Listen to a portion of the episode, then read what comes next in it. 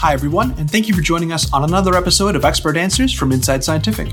Inside Scientific is the online environment for life science webinars, virtual events, interviews, and educational content that helps you do your best work. Today, we are joined by Navin Kapur.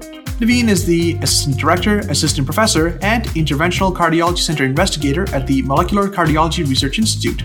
He is here to discuss how pressure volume loops impact outcomes in back research and clinical therapies. Let's jump in.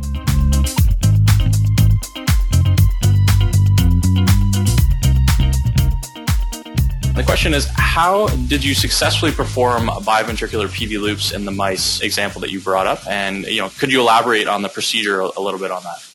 Yeah, absolutely. So the so the technique, you know, was one that we were basically just playing around with, was whether or not we can do it. And the first step was to just get the RV loop and see whether or not we were getting a good right ventricular pressure volume loop. We were able to do that pretty easily. And of course, the left ventricular loop we've been acquiring for some time. The idea of doing them simultaneously required us to have two, two consoles for each conductance catheter. And then using two separate conductance catheters, we were able to test whether or not there would be an interruption of the electrical fields. That was one of our concerns was that we might not be able to see them simultaneously very effectively. At first, and I have to say that there was some variability. There were some models where we were able to do the simultaneous BiV approach, get very nice PV loops simultaneously with no field disturbance at all. You can change the uh, frequency of the field, so you could, uh, that did help in some cases to try to give us a good look at the pressure volume loops. Ultimately, this has now become a standard approach for us to do biventricular pressure volume loops in our mouse PV loop studies. And what we're doing now is we're doing it sequentially. So we'll do the uh, we'll do the RV loop or the LV loop first, acquire it, and then do the other, and then activate the other catheter, even though both are indwelling at the same time to basically just get the loops, you know, in rapid succession right next to each other under the same steady state conditions. So that's another approach that can be done. We did publish that technique in PLOS One, and I think in there we sort of detail out the technical aspects of how to do it. And if you have any further questions, certainly feel free to reach out to me, and I can connect you with Mark Aronovitz and our team who have really perfected the technique. Great. Yeah, thank you. And I'm sure the audience can definitely appreciate, as you were alluding to, the surgical expertise required to carry out such a such a procedure. All right. Uh, so moving on, another question. Can you give any advice for a new PI or researcher tasked with implementing PV loops in a group with no real hemodynamic or surgical experience, uh, just to help lower the learning curve and make for a smooth implementation? What would you suggest? Yeah, so I think that you know when you're quote unquote tasked with that with that with that need or that in, that need for that information, I think the best thing to do is, is to partner and collaborate. Uh, you know, the best way to learn pressure volume loops is to try to work with someone or at least communicate with someone who's been doing them for some time. And you know, you pick up so much when you start doing the pressure volume loops or observing how they're being done. So I would suggest the first thing to do is identify experts in the field who you can connect with to discuss, first of all, the utility and then the technical aspects of the conductance catheter method uh, for preclinical research. The next area of resource, of course, is the company. So the company is very good and very responsive. You know, when we approached them with the biventricular loop approach, Millar was exceptionally responsive and very helpful in terms of just not only getting us the catheters, but also troubleshooting and figuring out what the next best step is we had people on site who were um, able to help us troubleshoot the BiV approach. So I think there's a lot of help out there, and the best way to start would be with other uh, scientists who are doing pressure volume loops, and then of course connecting with the company and figuring out exactly what your setup is or what you need to get set up. And sometimes, if you're not able to set it up in your own uh, laboratory, is simply partnering with someone who can do the analysis for you uh, or do the technique for you and provide you with the data and along the way, you'll learn hemodynamics, you know, as you go. Great. Yeah, and thank you very much. And Tim, I have you back on the line. Would you like to add anything to, to Dr. Kapur's response?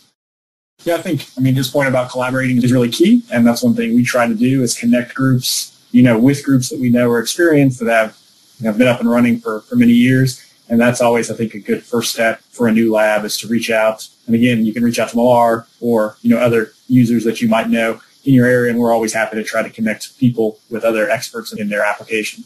Great. Well, thank you. So, Dr. Kapur, what do you see as a greater driving uh, force towards the adoption of technology like PV loops in routine cardiology? And on the flip side of that, what do you see as, as the main uh, force holding it back? I think that's a great question, a very appropriate question. So I think the driving force for uh, implementation of the technology is the fact that heart failure has really become a, a dominant problem, not only in the United States, but around the world. And that, why, that's why we started with the images of the pandemic of heart disease. It's not going anywhere. And it is a significant burden on society. And so the more we can understand heart failure hemodynamics, as you've seen through hopefully some of these illustrations, it drives what we do clinically and it'll it'll drive the next round of innovations in drug therapy as well as device therapy for patients with heart disease. So the driving force, I think, is the fact that heart disease is growing and is a major problem and a burden on society. The limitations of holding it back, I think, are that you know pressure volume loops are not necessarily intuitive. They require a lot of at least focused understanding. These webinars, I think, are a great example of that, where I've even looked at webinars and had to really pause it, go back, listen to that again, make sure I understand it as much as possible. And so one is the didactics behind pressure and volume and making sure that that's taught not only in our in our practices but also back in medical school as we start to think about how to train the next generation of physicians and scientists in the domain of pressure and volume. The other thing that's holding it back, I think, is you know the technology itself. There are some limitations of conductance catheter technology and the method. There's a lot of questions about the ability to deploying the pigtails. As you saw, it's actually quite simple. There are some tweaks that I think that can be made to the catheters that are not insurmountable by any means. Volume calibration is a major issue. And I think a lot of people will bring that up about looking at volumetric calibration, how to do that in man. These ventricles come in all shapes and sizes.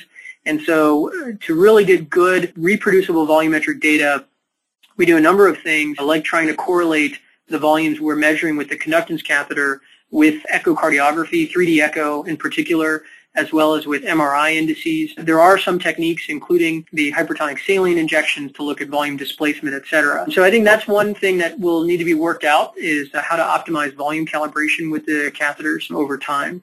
So there are a few technical aspects that I think are, are very surmountable. They can be overcome. But the driving force, I think, is so overwhelming in terms of the need for advanced understanding of hemodynamics to optimize patient outcomes and to drive innovation in the field. So that's how I would think about the yin and the yang of uh, conductance catheter method application. Great. Thank you. Yeah, that is definitely great insight. And Tim, uh, may I ask, do you have anything to add? Yeah, I think the you know the partnership between Millar and CD Leycom and customers like Dr. Kapur, you know, that's really what we want to drive towards is optimizing outcomes and you know taking the technology from where it stands now and advancing it along with with the focus on heart failure and uh, cardiovascular medicine in general.